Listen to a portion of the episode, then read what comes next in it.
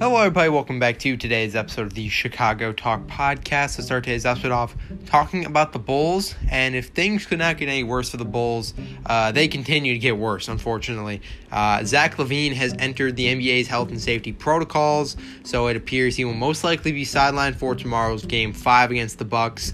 It's not confirmed yet, however, it is very likely considering what usually goes on uh, in the health and safety protocols. So LaVine most likely sidelined. We still don't know the condition of Alex Caruso. He is still uh, questionable for Game Five. We haven't really heard a lot about his situation right now. Uh, I would not expect him to play at all either due to that due to that concussion.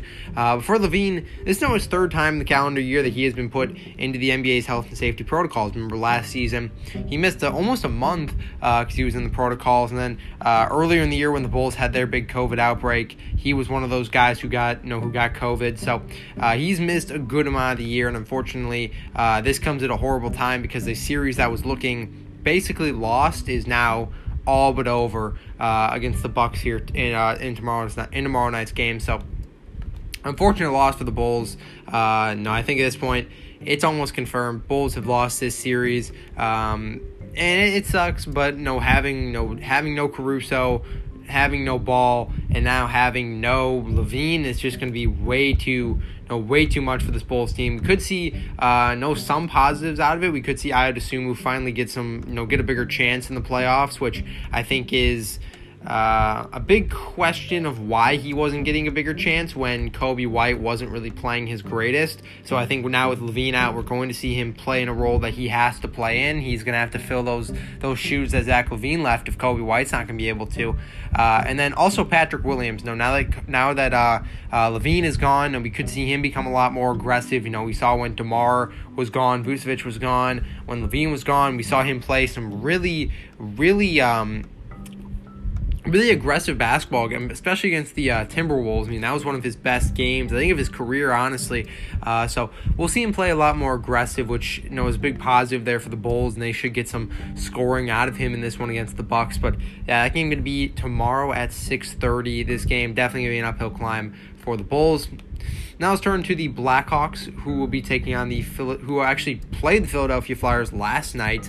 Uh, they won three to one, improved to 27, 42, and 11. This is now the Hawks' first regulation win since March 23rd. The last time they won a regulation game was four to two in Anaheim on the 23rd. Uh, their last two wins in the previous 13 games came in came in overtime and a shootout. So uh, Hawks finally get back on the board in regulation. Uh, they improved to 27, 42, and 11. Flyers now fall to 25, 44, and 11. Uh, goals in this one scored by Jonathan Toews, Alex DeBrincat, and Erik Gustafsson. Uh, Hawks got up to a early 2-1 lead thanks to a goal from Gustafsson.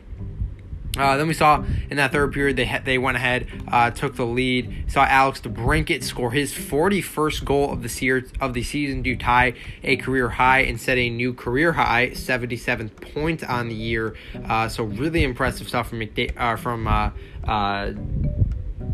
DeBrincat this year. I was blanking on the name. Uh, then Hawks also had a pretty solid game offensively. They generated 19 shot attempts, 12 shots on goal, and 13 scoring chances uh, on the power play. Which you know they did they did still finish over 5, but uh, compared to what it has been, you no, know, it's it's a lot more. It's a lot improved. You know, I think that's going to be a big key to this offseason is trying to improve that power play with whoever the Hawks choose to bring in as the permanent head coach. Uh, they're going to need to improve this uh, this power play definitely because it has been very poor. Uh, but this is no bit of a positive there to see them have this many chances.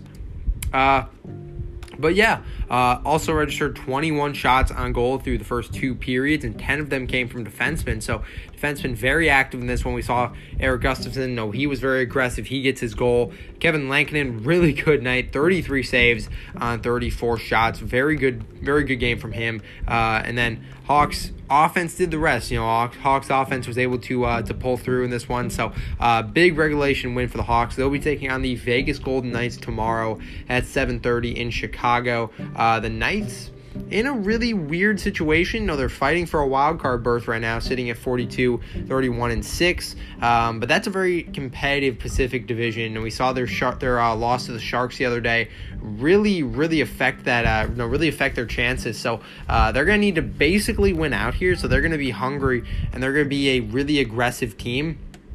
Uh, so hopefully the Hawks are going to have some luck against them. You know, we saw earlier in the year the Hawks actually managed to play them pretty well. They, you know, they had a very close game against them. So uh, I think this will be a very interesting matchup between the Hawks and the Vegas Golden Knights.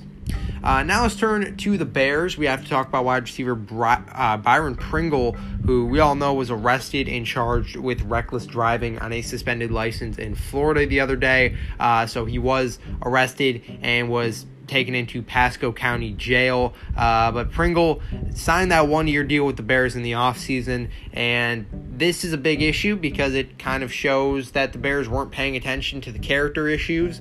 Um, Apparently, before this, the Bears even knew he had unpaid parking tickets and also in the past had a suspended license, and apparently nothing was done about it. And I feel like, uh, I know Ryan Poles does know Byron Pringle since they did spend time together in Kansas City, but uh, still, it's a very bad look for the Bears, especially you know, a new guy you just signed is having this many issues already and so many issues that were known about before you signed him. Like, that's a bit of an issue. You would have thought they would run some sort of background check on him, but uh, still, very interesting situation with Byron Pringle. We did see, uh, or we did hear Ryan Poles talk today, actually, so uh, we did hear him mention it a little bit, but still, uh, I know with the draft just around the corner, this probably was not what the Bears were uh, thinking they were going to have to focus on or worry about uh, in this uh, in this upcoming offseason.